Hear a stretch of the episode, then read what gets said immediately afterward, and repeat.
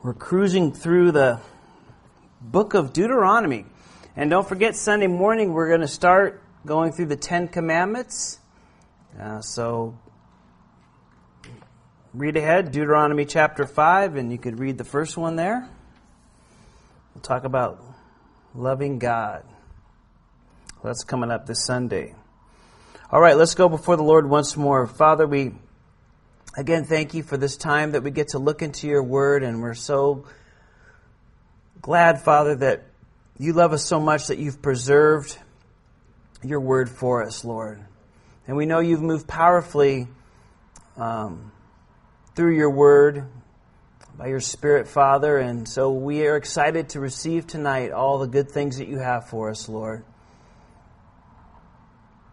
Lord, help us to send away all, or put away all the things that will, um, you know, that happen during the day or coming up tomorrow or the next day or two, or all the issues and things, Father, that we might focus our attention on you tonight, Father. So we're so thankful that you're so faithful to do that, Lord. In Jesus' name, amen. Amen. Well, Deuteronomy chapter 8 and you know, we're continuing with the word that Moses gives from the Lord to his people, to that new generation going into the promised land. Now, one thing we really haven't spent much time talking about is, uh, and I think it's important for us to, to, to look at it or at least be reminded of it a little bit before we start here, is that, you know, Moses already knew he wasn't going into the promised land. The Lord had told them some time ago that Moses, you know, you didn't represent me right in front of the rock. I told you to speak to it. You end up getting mad and you struck the rock, rock a couple of times. Um, I, I wasn't mad and I told you to speak it, but you misrepresented me. Therefore, you're not going to go into the prom- You're not going to take these people into the promised land. Uh, all of what you've been working at for uh, and looking forward to uh, for all these years, but Joshua is going to do it. Now, we know that, and we've heard that, we understand that, we've talked about that certainly, but just put yourself in Moses' situation. You know, if you knew that you weren't going into the promised land, that uh, you you knew that you know your time was just was just wrapping up, um, uh, would you be like Moses, faithful to the end? I mean, let's face it, looking at it from a perspective that maybe a lot of people would have is that, you know, what's the point of even saying anything anymore? I'm not going in. I'm not going to be there when these people do that. I'm not going to be there when they cross over the Jordan River. Uh, what's not going to benefit me at all? Why go through all the effort? Um, you know, I, I think it's a good thing to remember. You know, he's faithfully serving the Lord to the end, even though that, you know, he could have just washed his hands with it and said, you know, well, it's, I'm not going in. Well, why am I going to talk to these people again? What good is it going to do me? What good is it going to do? I, not, it's not going to change, you know, what's going to happen to me. He could have been very self centered and very selfish on the whole deal. But he didn't. He was faithful until the very end uh, uh, uh, to the Lord, regardless of what was going to happen or not happen with him. I think that's a good thing to remember. You know, the other great example of that in the Bible was David. Remember, David wanted to build the temple to the Lord. You know, he said, "Man, Lord, I, I you know, you're living in this old tent that's maybe 500 years old at the time." you know, when David was around. You know, it's been all over the place. It's seen a lot of mileage, man. It's an old junker by now. You know, I would just love to build you a place, a building that was worthy of your uh, of your majesty and might. And of course, you remember, you know, Nathan said, Yeah, David, that's a great thing. You know, you love the Lord. Whatever you want to do is great. Just do it. And then remember, the Lord had to check him. Hey, that wasn't for me. Uh, you gave the approval like it was for me, but it wasn't. I, I, I never, you know, I, I never in all these years ever asked to have a place built, but I will let your son Solomon build this place. You can't, David. You're you know, he, he, had to go back and tell him this the next day. You know, the Lord says, Your hands, you fought too much war, and that doesn't really represent me. You're not the guy to do it. I'll, I'll let your son build it, who is a man of peace and he'll have peace and he won't have all this blood on his hand from all these wars and battles and enemies and things that he's fought. I'll, I'll let him build it. Now, David could have said, man, it wasn't his idea, it was my idea. You know, I want to do it. Well, if I'm not going to do it, then I'm just going to take my toys and go home. You know, forget it. That's not what David did. David took all and made all the resources. He drew out the plans. He, he, he got all the resources to, and all the building materials that he was going to need. He set all the people in order that would serve and work there, the Levites, and even had singers and the priests, and set them all up in their divisions, how they could rotate in every couple of weeks and rotate out, and you know, and, and all. He put together everything down to the last, you know, getting ready for, for everything. And then he just turned it over basically to his son. Here it is, it's all ready to go. You know, he, he was faithful to the Lord to the end. And he, he didn't get all bent out of shape and think, well, it's not going to benefit me and I don't get to do it, so why should I care? He didn't have that attitude either. Why, why should I do anything? And, and so that's not Moses, it wasn't David. And I think it just happens today. You know, I think I see it maybe a little bit more even here at our church. You know, sometimes I feel like people come in here and they say, well, they don't have this program, they don't have this, and I was kind of looking for, you know, hoping they had a little bit more over in this area and have this kind of ministry and have that ministry, and they kind of come in and go, oh, okay, let's just go someplace else. And, uh, you know, it's not going to fit my needs, it's not going to be what I want. Rather than come in and say, well, okay, Lord, you know, if this is the place you want me, then maybe it's not there because I'm the person that you want to use or something. You know, uh, you know, rather than always look at things of how I, I can benefit from this, because that's the way the world looks at everything. What's in it for me? How's this going to help me? How's this going to help my family? How's this going to help my situation? What's this going to do for me? What have you done for me lately? It's rather that, no, Lord, this is what you've called me to do, and I'm going to do it. I'm not going to look of what I think it might get me or not might get me or what happened. I'm just going to faithfully uh, serve you uh, until the end. And that's what Moses is doing here, and certainly what David did in his time, and certainly other men of God and women of God have done throughout the ages, and what we can do today. You know, have that view of, Lord, I'm here to serve you. I'm not here to fulfill my interests and see what I get out of the deal and, and all that. So, I think that's important for us to mention that as kind of a remember where Moses is at kind of a, uh, a place here, and he's faithful to do that. He's faithful to share all this with them. Well, that brings us up to tonight, chapter 8 and verse 1, and he tells them here, and every commandment which I command you today, you must be careful to observe, that you may live and multiply and go in and possess the land of which the Lord swore to your fathers. And you shall remember that the Lord your God led you all the way these forty years in the wilderness to humble you and test you, to know what was in your heart, whether you would keep his commandments or not. Verse 3 says, So he humbled you and allowed you to hunger and fed you with manna, which you did not know, nor your fathers know that he might make you know that man shall not live by bread alone, but man lives by every word that proceeds from the mouth of the Lord. And so Moses continues here. It says one of the reasons uh, that that the Lord um, allowed your parents to die over a, a 40 year period of time was because the Lord wanted to humble his people. Now, you could have had them all die in a very short period of time. It could have been a, a couple of years and then, you know, uh, a few years past that and then send them all in there. But he didn't. He, he also wanted to prepare his people as well. See, their parents, they knew what it was like to be humble to a certain degree, right? Because they were all slaves. I mean, they were all slaves. They were the lowest of the lowest in, in Egypt. But you know, he wanted to teach this new generation to help them get rid of their uh, pride because the Lord wanted them to see and find out and know who to depend on, which would be Him. What are you going to depend on? You're out here You know, you're in this place. Are you going to do things your own way? Are you going to are you going to keep to my ways? Are you going to trust me? The Lord allowed him to get it says into some tough spots, right? No water in sight. What you going to do? Panic, send out a bunch of people, look around, figure out where they can buy it, where they could dig for it, whether they could go get it. I mean, what are you going to do? You're hungry. You're in the middle of the desert. There's nothing around here. What are you going to try to do? Kill the animals that you brought with you? Try to live off those for a while? Eat rations for a while and see if you can get it by until you can find another spot? What are you going to do?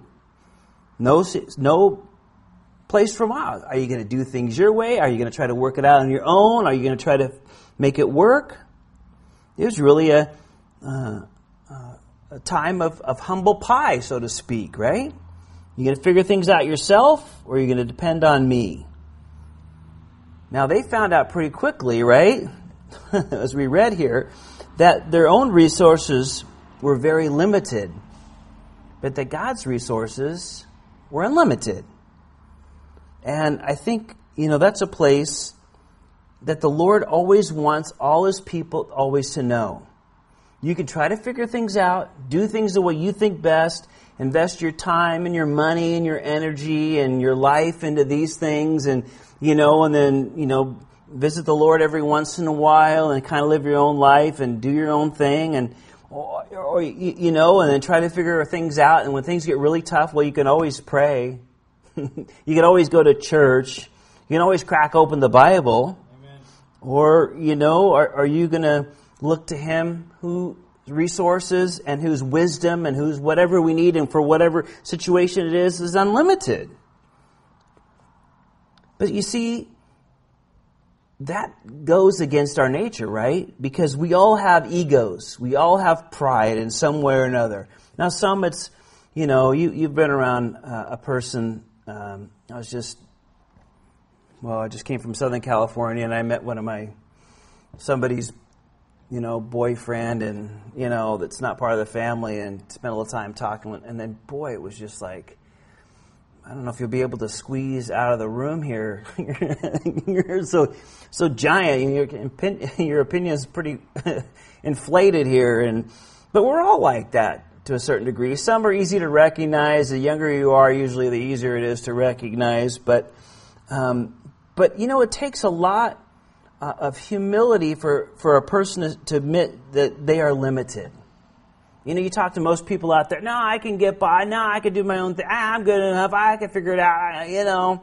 That's the way people are. And they don't want to think that when I can't figure it out, I don't know what I'm doing, I, I, you know, I'll, if I follow my own thinking, I'm going to get myself in trouble. I mean, that, that's, that deflates a person's ego. And most you know, our society is doing everything but to pump up your self-esteem and pump up who you are and you're a good person and follow your heart and follow your dreams. And that's what the world's constantly pumping into our heads and certainly pumping into our children's heads at school and all that kind of stuff. And not that, you know, uh, uh, and all those kind of things, but, you know, the bottom line is that, you know, the Lord wants us to stay in that point of humility that we can depend on Him.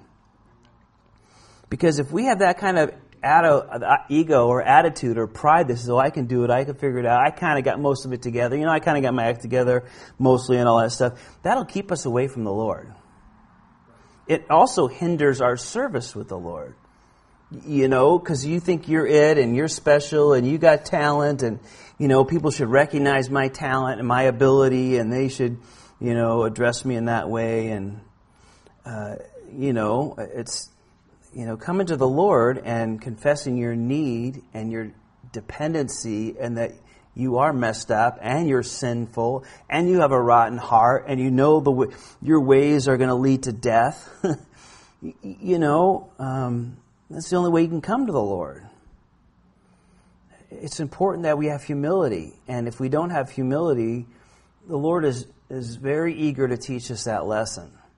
I, I remember looking back in my own life, you know, when I first got saved, I, you know, I thought for years, you know, Lord, why, you know, when I first gave my life to you years ago, you know, why, why did I get mixed up in such a messed up church? I mean, it was messed up in so many ways. I could go on for hours and hours and weeks talking about how messed up it was. And I used to look back thinking, Lord, why, why, when the buddy that led me to the Lord, why just didn't we just, you know, rather than, just, you know, decide to go there, why didn't we just go over here? Because if we would have gone over here, I could have saved myself so much heartache and difficulty and all the mess up that was and all that that did and everything and and and uh, you know but the lord at the end of the day it's like you know would you have learned all the important lessons that i had for you through that and chances are i probably well you know who's to say but you know because god's faithful and he wants to teach us but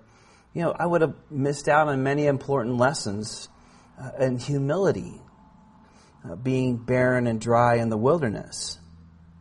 And so he wants us in that situation. We feel our weakest at those points, but the Lord says that, yeah, when you're depending on me, that's when you're the strongest.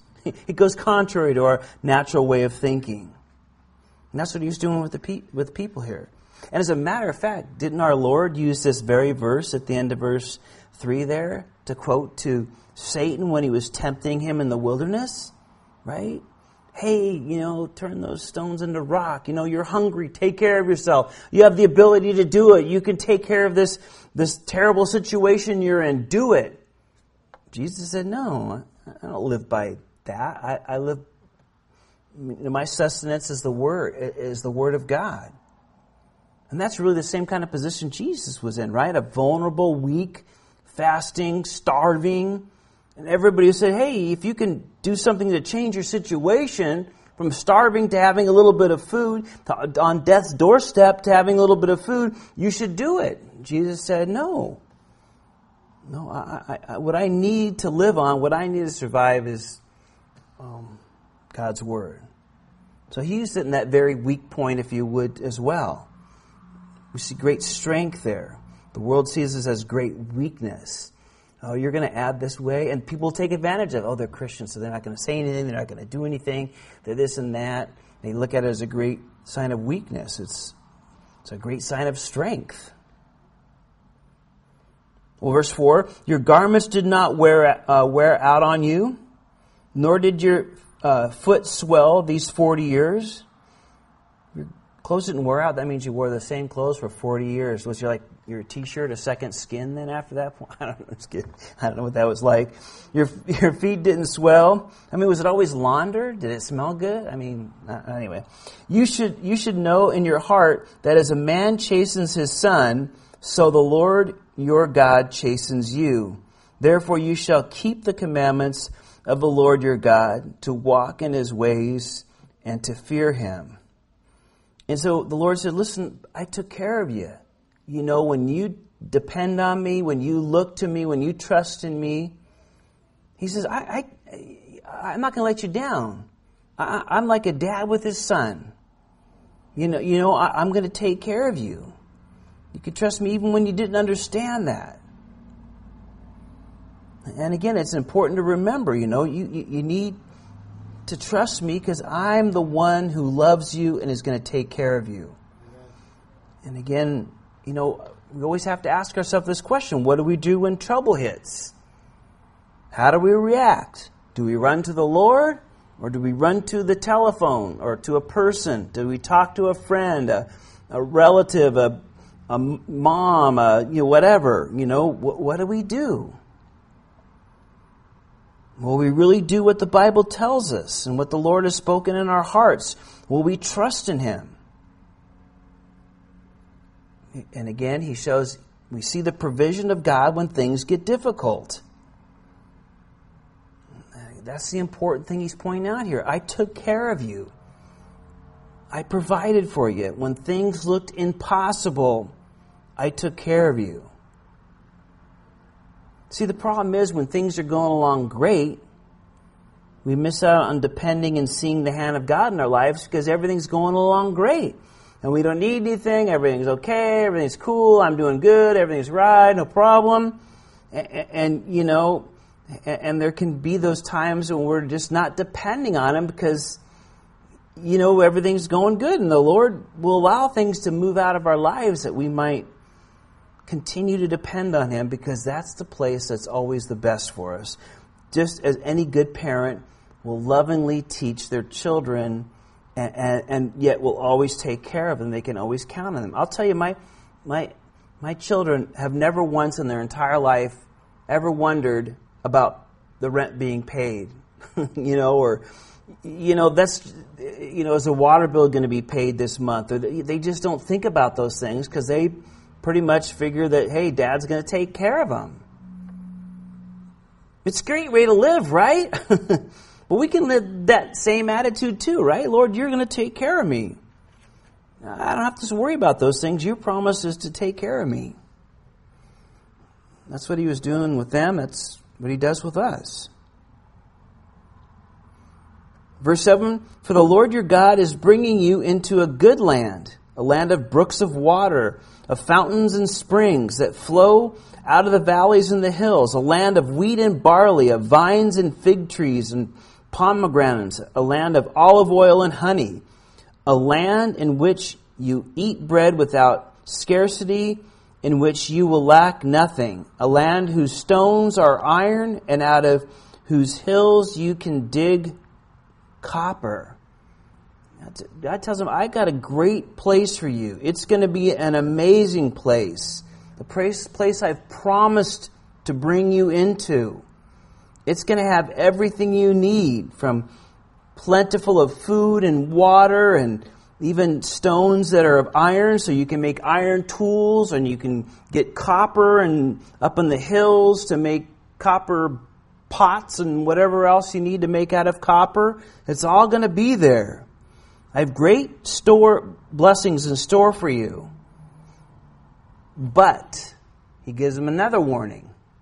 Verse 10 But when, when you have eaten and are full, then you shall bless the Lord your God for the good land which he has given you. Beware that you do not forget the Lord your God by not keeping his commandments, his judgments, and his statutes which I command you today, lest when you have eaten and are full, and have built beautiful houses and dwell in them, and when your herds and your flocks multiply, and your silver and your gold are multiplied, and all that you have is multiplied, when your heart is lifted up and you forget the Lord your God who brought you out of the land of Egypt, out of the, from the house of bondage, who led you through that great and terrible wilderness in which uh, were fiery serpents and scorpions and thirsty land where there was no water, who brought water for you out of the flinty rock, who fed you in the wilderness with manna, which your fathers did not know, that he might humble you and that he might test you to do you good in the end, then you say in your heart, My power, my might of my hand have gained me this wealth. And you shall remember the Lord your God, for it is he who gives you the power to get wealth, that he may establish his covenant which he swore to your fathers as it is this day. Then it shall be, if by any means you forget the Lord your God, and follow other gods, and serve them and worship them, I testify against you this day that you shall surely perish. As the nations which the Lord destroys before you, so you shall perish, because you would not be obedient to the voice of the Lord your God. And so the Lord warns them ahead of time. And he tells them ahead of time, there is going to be a problem with having too much. You know, just as you have a problem, a worry, uh, and fear of things not working out right, oh, there's big problems and big issues, and, and, and you know, there's a big temptation to take matters into our own hands, and, and, and do things and, and not trust the Lord or not look to the Lord, but just try to work them out and figure it out or have our own plan and our own way of thinking or, you know, deal with those things and not trusting the Lord. But so would having so much and the Lord providing you with everything that you think you got it all together and you don't really need much of the Lord. There, there is, those are two opposite ends of the spectrum having nothing and having everything, and both of them will get you into big trouble. And, and again, uh, God was going to give them a prosperous land. Remember, we talked about a land flowing with milk and honey. That means it's going to have everything good that you need there. And there's going to be a real tendency for you to think, yeah, by my own strength or by my own ability, I accomplish these things. You know, um, now, you know, most people that know anything of the Lord or even show up to church remotely would wouldn't probably necessarily say that. Oh yeah, I did it all. I didn't have nothing to do with the Lord, but they would live that way, which is pretty much a tantamount of, amount of saying of, of doing the same thing. You know, when things are hard, then you know, okay, we can depend on God for our daily needs and listen to Him and live for Him. But when things are going well, on the other hand, we don't want to become self sufficient and forget God. And then He just doesn't become important in our daily lives because everything's okay. He kind of seems kind of far off. Well, you know people like that, right? They, they talk about things of God. They might even name His name. They might even know the, the Christian talk, right? They know how to do the Christian talk.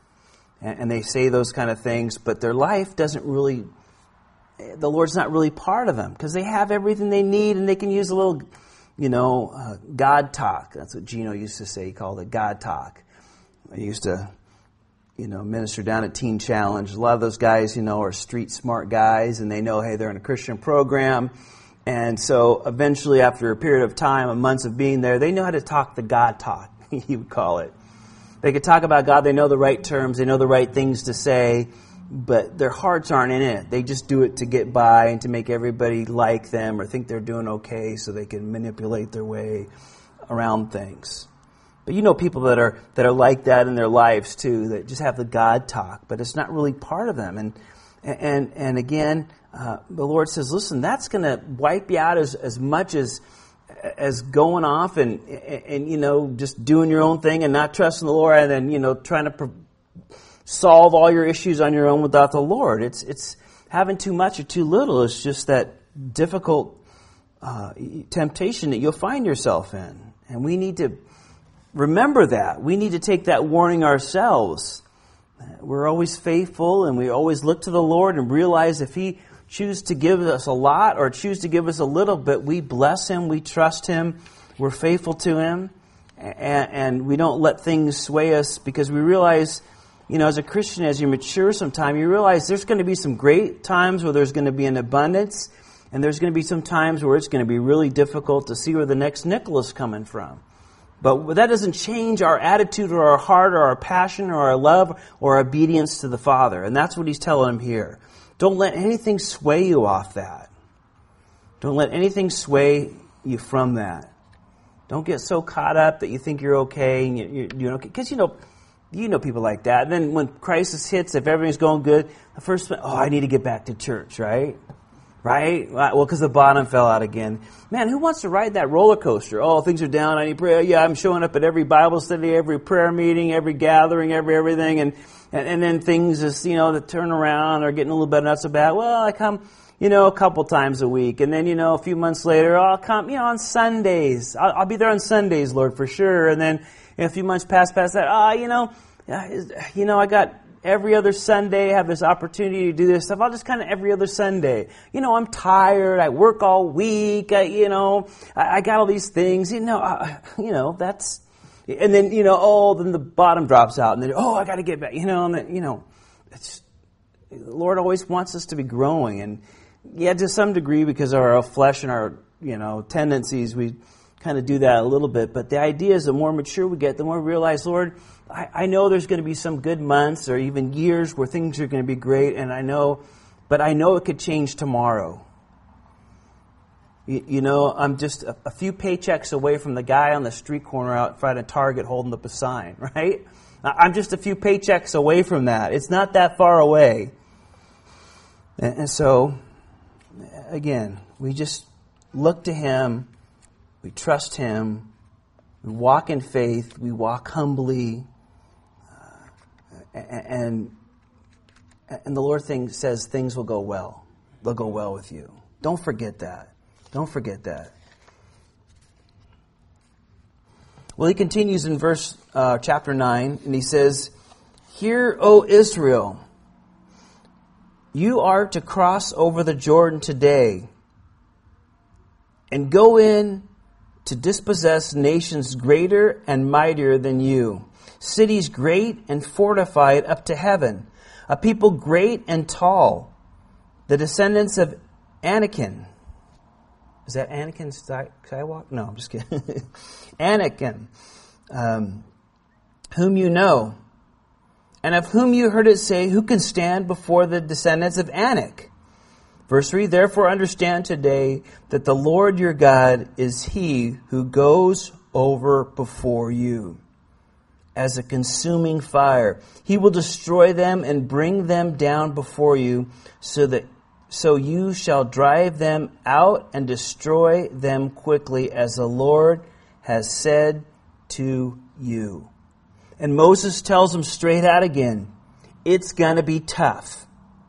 It's going to be hard. And the road I have for you in the next little bit, it's going to look impossible. You know, you're going to face these giant problems and these giant difficulties. You're going to face people that are stronger, that are bigger, what? That have bigger walls and huge fortresses, that have men of war who, who know the battlefield unlike you that situation hasn't changed. You know, I, I love it. Moses is telling them straight up, as he has told them all along, there is going to be some difficulties. You know, today there's that great tendency uh, for people to always soft sell everything. Oh, it's not so bad, and everything's going to be okay, and, you know, this and that, and not to, you know, really tell you how it is sometimes, but uh, particularly in uh, government, right? Elected officials. But, you, you know, there's giant problems, giant difficulties, things that will look impossible to you. And, and, and, again, that situation hasn't changed. He said the same thing to their the previous generation, right? The walls are still high. There's going to be big giants, and it's going to be scary. But you have a, you have the opportunity now to make something different. You can trust me they could believe in God, right? And walk in faith and see what the Lord is going to do. They could put their trust in Him. Unlike their, their parents who said, yeah, it's, the land looks great. There's going to be all those blessings here. Yep, we even saw that with the 12 spies going out. We all saw it's great. But the difficulties are impossible we can't enjoy that because of all the problems that there are going to be the high walls and big guys and giant troubles that are out there. It's, it, it, and the Lord says, listen, that hasn't changed, but now you get the chance to trust me because I promised to give you the victory. Right? Remember verse 3, if you look up there, I think it's a great thing to underline if you like to underline your Bible. It's the Lord your God is he who goes before, or goes over before you. He is going to go before you. He's going to take care of it. That's what he's saying. You can trust me. I promise to give you the victory, just like I promised to give it to your parents. The question is, are you going to trust me? Are you going to walk in faith? Do you really believe me? Do you take me at my word? We all know what it's like, right? You all know people that you can take at their word and you can trust them. If they say they're going to do something, they're going to do it. They say they're not going to do something, they're not going to do it. And then you know people that will say something to you, and you don't know what's going to happen because they could do it, they could not do it, they could, you know, do it some other different way or have some other whole interpretation of it, right? You said you're going to do this. Well, I thought I meant really this, you know? You know what those people are like. And the Lord says, listen, you can trust me. I'm not like that. I'm going to go before you. I got it all planned out. And, and I promise to you just got to follow in and trust me. It's, it sounds pretty simple. That's because it is pretty simple. God doesn't make it difficult, right? Well, I want you, you know, I always tell you this story, but it always blows my mind, you know. The first time I was driving down to Mexico to visit Annabelle's family, you know, she was showing me some of the sites. And you go, you go through the Sonoran Desert, and there was this rocky. Of course, everything's rocks, just nothing but rocky desert. There's not even sand down there; it's just rock. but this rock, huge rocky mountains. Have ever been down there? And I remember seeing these little cutouts going up, and there was a little grotto up at the top there. And she said, "Oh yeah, that's a mountain of dedication. If you, you know, you know, that you will, people will go up there and make that long hike because you know, Lord, if you do this, then I'll go up to that mountain and make that long hike and offer a prayer up there, or put flowers or whatever they do up there or something." And she said some people will even go up on their knees sometimes all the way up there, you know, and be all bloody and bruised up by the time they get up there. But Lord, if you'll take care of my sick child or you'll take care of this financial situation or whatever it might be, then I'll, I'll do that. I, they make a vow. And, and, you know, sometimes I think uh, we think it'd be easier to do that. Well, Lord, you do this and I do that because that's the way we work with each other, right? I work for you for 40 hours, you give me a paycheck. You know, I do this for you, you do this for me. You know, I, we, you watch, scratch my back, I scratch your back. And the whole thing, that's the way our society works. And so when it comes to God says, listen, just trust me, I, I promise to do it, I'm going to do it. You, you know, it's a little foreign to us at first. Well, wait a minute just because? Just because. Why? Because I love you. Because just because you love me, there's those strings attached. What do you mean? I, I don't have to do anything? No, you just got to believe me. Oh, yeah, that sounds too easy. Come on, that can't be. Nothing's that easy. There's no free lunches, right? Isn't that the way people are? And that's the way we are and our society is. And we come to God, we, we kind of try to roll him up in those same kind of things that we've been dealing with our whole life, but he's not like that. You know, I'm, I'm going to take care of it. And, and it seems so simple. And so, you mean you just believe Him, walk in faith? Yep, just trust me. Oh, that's too simple. That's what He wants us to do. And again, just trust me. I'm going to go before you. Uh, and it's hard sometimes because, you know, uh, we get in a situation where it seems like we're the only person wanting to do the right thing, and we got all these people around us that say, "Oh, do this and do that and do you know, all these." And they're people we know and love and even respect, maybe, but, but you know, but yet we know the Lord's saying, "Follow behind me here." You, you see, we we can't get moved from all those opinions and all those as much as loving is nice and some of them are, we know this is Lord what you call me. I want to. I need to follow on behind you, not what everybody else thinks, or not back down because people, you know, will think I'm weird or this or that or whatever, and you know all those other issues that come our way. You know, even when it seems like we're the only one doing the right thing, we have to be faithful and follow in behind, and that's what God's saying. Even if you're the only one, I want you to do it. And we have to remember, too, you know, one with God is a majority, right? you know, if we're doing what He wants us to do, we're in the majority, even though people around us, we might think we're the only one, but, you know, we're doing the right thing. we got to follow Him. There will be victory. That's what He says, right? There will be victory. His will will be done because He's God. And so, again, uh, you know, it's going to be tough, but the Lord says, listen, this is where I'm leading you. Just trust me. And again, that comes with a warning.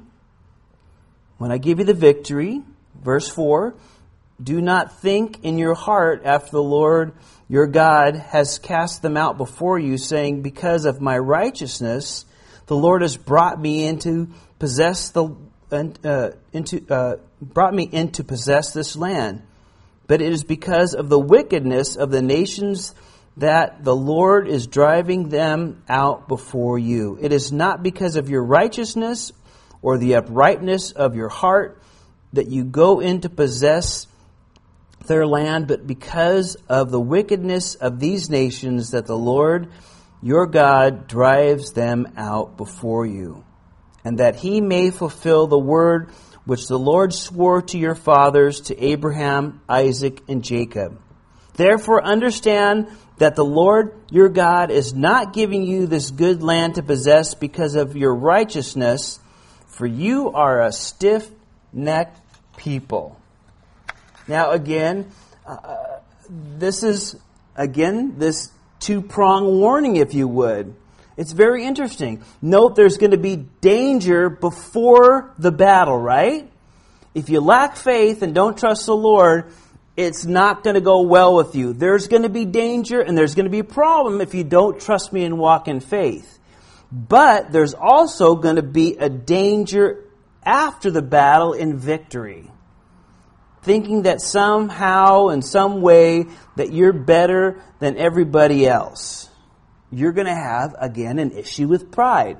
There's going to be a, a, a problem before it happens because you're going to be afraid and you might want to run. It's going to be fearful and, and, and faith is, you know, you're going to have to walk in faith. But if you walk in faith, then afterwards comes the next problem, and that's the battle and victory you're going to have, thinking that you're something special and that you're so cool and good looking that, you know, the Lord owes it to you somehow. Again, the Lord repeated this many times to them over and over again. You're not moving into this land because you're so good and righteous. You don't deserve this in any way. You don't. It's because of my love and my goodness, because of my promises I've made to your forefathers, Abraham, Isaac, and Jacob. I made promises to them. And because the people that live in the land right now, their time's up. Their clock is expired. I gave them hundreds of years to turn this ship around. They're not going to. That, that, that wickedness and evil lives that they're living is just going to implode on themselves, and their time is done. But either way, you don't deserve this. You know, I, I reading through the Psalms, you know, you ever get the sense of this? I, am kind of in my yearly reading through, I'm in the Psalms right now. And, you know, if you read some of the early Psalms of David, you'll notice there's a little different flavor from the, the later Psalms uh, of David. Because David in his, in his earlier years will say, Lord, protect me, watch over me by my righteousness. Lord, I have lived right. I've done the right things, Lord. So you take care of me and you wipe them out.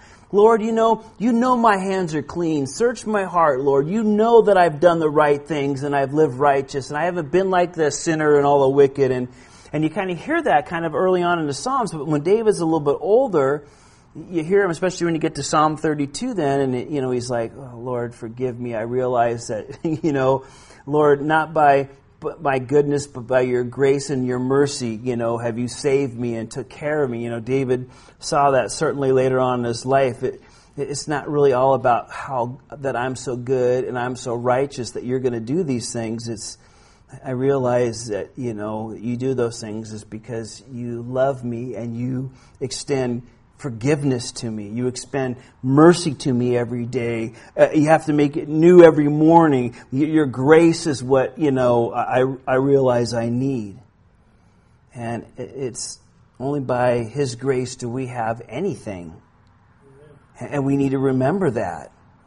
Not less than we think at some point that, you know, well, I've done good. I've been going to church. You know, that's one of the things that I, I, I really uh, took me too long to think of, and part of the problem is because of some of the situation I was in. But you know, I think that okay, Lord, I've done this and I did this and I've served in this way and I served in that way and I've done this.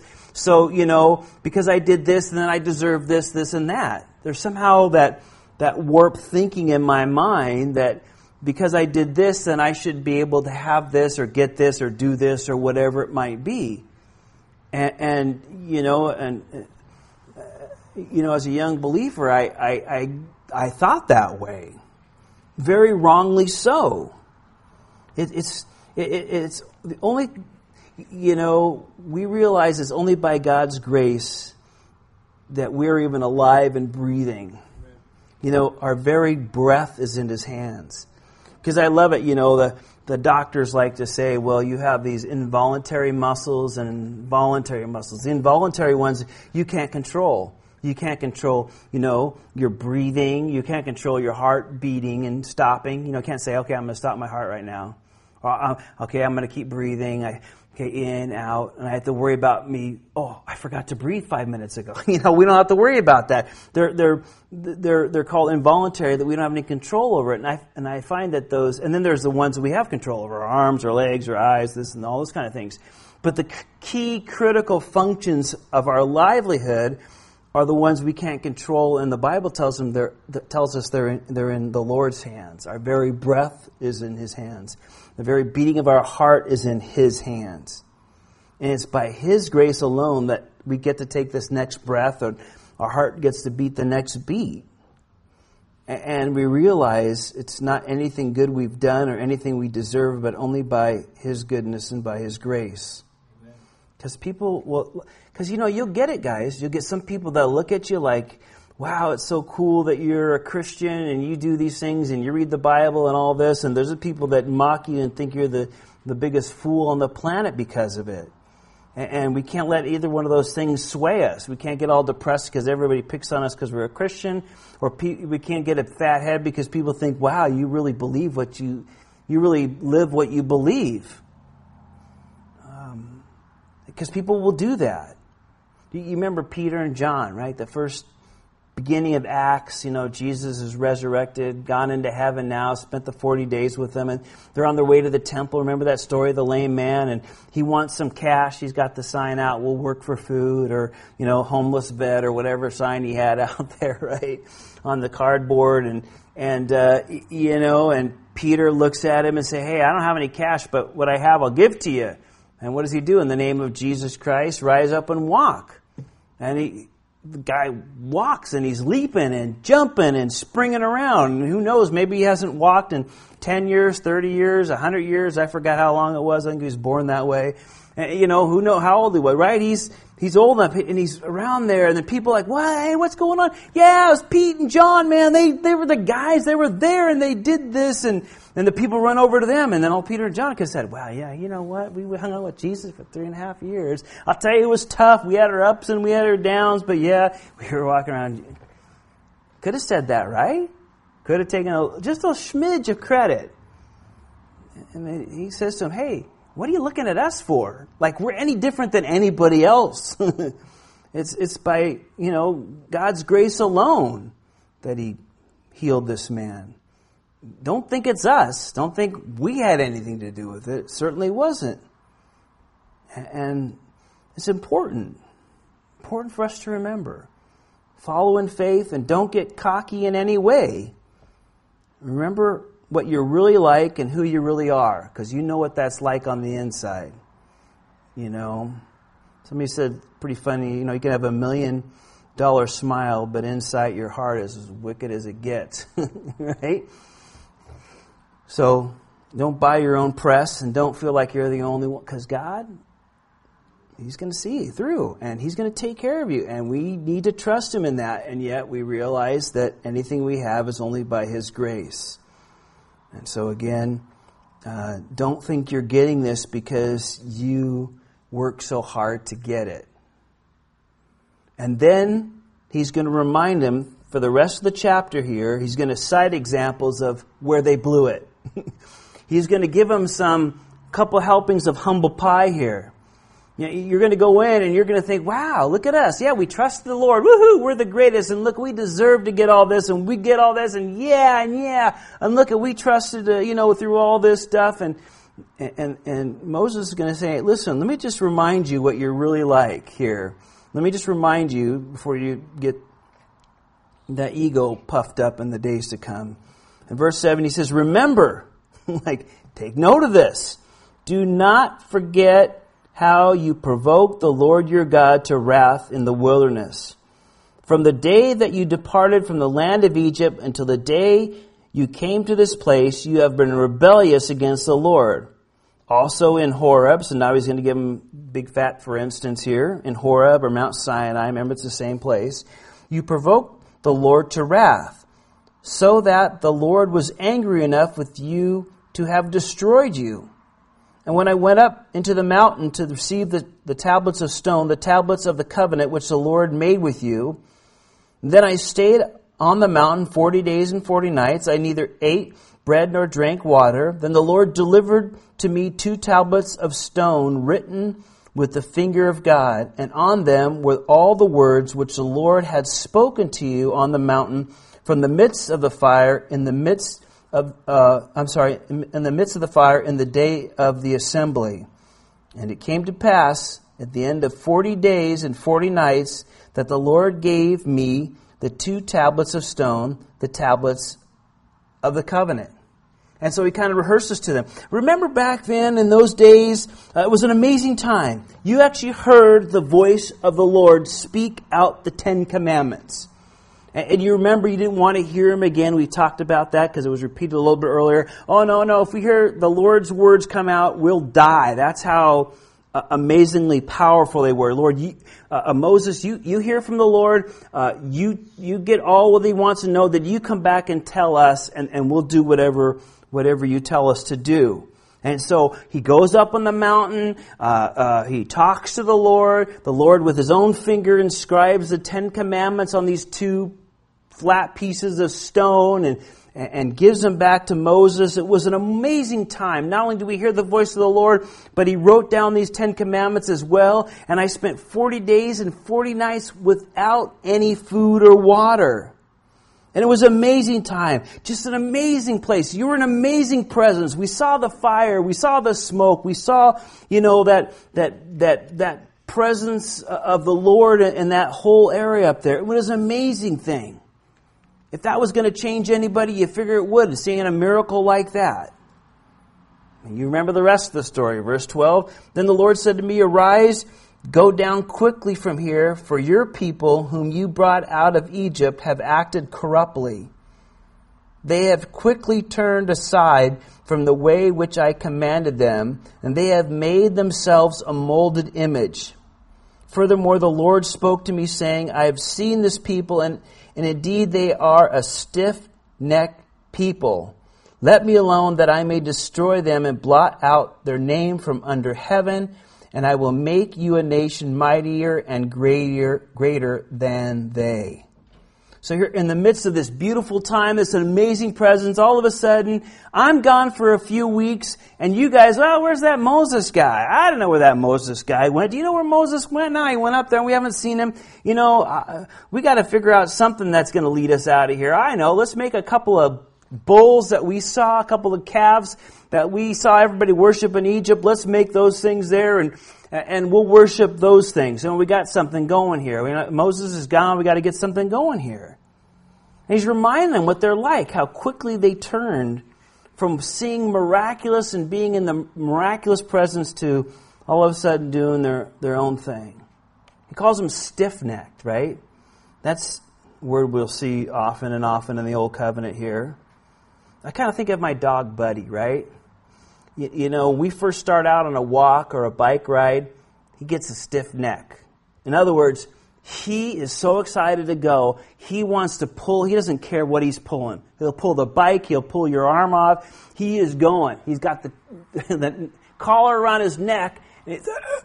he's like this, but he's not letting even breathing get in the way of him, right? He's choking. He's coughing. He's got it. He stiffens up his neck and he keeps just moving forward. He, he is not, uh, he keeps pulling even though he's getting choked and it's can't feel good, but he's still doing it. Because his neck, his neck is stiff, if you would. He's not going to let anything, you know, change his excitement. And that's like the people. It's like you're stiff. You're not, no matter what you saw or what you experienced, you know, you're going to find yourself going back, you know, and pulling in your own direction away from the Lord. So he calls them stiff neck. You don't care, you know, what's going on, what's happening. You, you got to, you're, you're heading in a direction, and that's the way you're going. And he's reminding that when you go in and you start thinking that you're something, you know, because you're so good and you did so much and you are this and that. He reminds him on that day, remember that. The Lord was so mad he was going to wipe you out. And verse 15, he continues the story. He says, So then I came down from the mountain, and the mountain burning with fire, and the two tablets of covenant were in my, uh, my two hands, and I looked, and behold, you had sinned against the Lord your God. You'd made yourselves a molded calf. You know, you'd broke the commandments right then and there. You had turned aside quickly from the way which the Lord had commanded you. Then I took the two tablets and threw them out of my two hands and broke them before your eyes. And I fell down before the Lord as at that uh, as at the first forty days and forty nights. I ate neither bread nor drank water because of all your sin which you committed in doing wickedly in the sight of the Lord to provoke him to anger. For I was afraid of the anger and the hot displeasure with which the Lord was angry with you to destroy you. But the Lord listened to me at that time also. And the Lord was very angry with Aaron and would have destroyed him. So I prayed for Aaron also at the same time. Then I took your sin, the calf which you had, uh, had made, and burned it with fire, and crushed it, and ground it very small until it was as fine as dust, and I threw its dust into the brook that descended from the mountain. Remember, don't think you're so wonderful. Oh, I deserve this land. I'm so good. don't forget what happened not too long ago. But that's not all. He's going to give him a, a few more instances here. Then at Cherith, at Massah, at Kibroth Hattaavah, you provoked the Lord to wrath. So then he gives them a, a few other instances here that they did that. He doesn't give us any detail, but he reminds them what, what happened there as well. And then he says, likewise, verse 23, when the Lord sent you from Kadesh Barnea, saying, Go up and possess the land which I have given you, then you rebelled against the commandment of the Lord your God, and you did not believe him nor obey his voice. You have been rebellious against the Lord from the day that I knew you. Thus I prostrated myself before the Lord. Forty days and forty nights I kept prostrating myself because the Lord had said he would destroy you. Therefore I prayed uh, to the Lord and said, O Lord God, do not destroy your people and your inheritance whom you have redeemed through your greatness, whom you have brought into, out of Egypt with a mighty hand. Remember your servants, Abraham, Isaac, and Jacob. Do not look on the stubbornness of this people or their wickedness or their sin, lest the land from which you brought us should say, the Lord, because the Lord was not able to bring them into the land which he promised them, and because he hated them, he has brought them out to kill them in the wilderness. Yet they are your people and your inheritance, whom you brought out by your mighty hand, by your mighty power, and by your outstretched arm. And so he finishes, Moses lists these places uh, where they rebelled against the Lord, and the last one here being in Kadesh, which they're still recovering from, by the way, right? they still haven't gone in. They're still coming up at the last of the 40 years ready to go into the land. And so he gives them the, war- the warning don't let pride get you. Remember what you are like and who you really are. Remember that. Remember where you came from. I guess we cannot forget the grace of God in our lives. He saved us by grace. Ephesians, right? 2 8 9 by grace you're saved through faith. It's a gift of God, not works, lest any person should boast about it. Um, it's by His grace. And if we have material blessings or spiritual blessings, it's all because of His grace, Amen. not our goodness.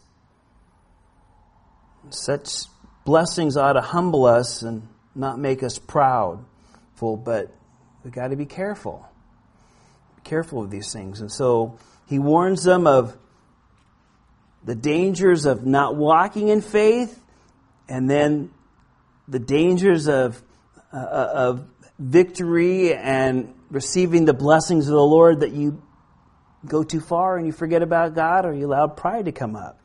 Both those things can, can wreck you. So he warns them as well.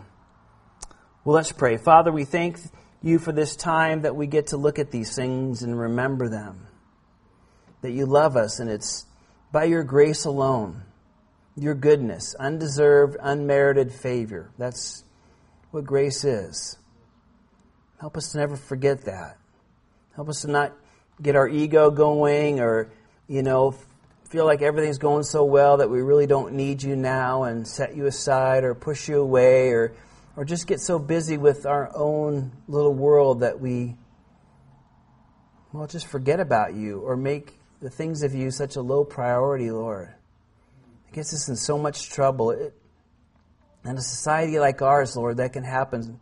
That's a real problem. And uh, Lord, help us to stay humble before you.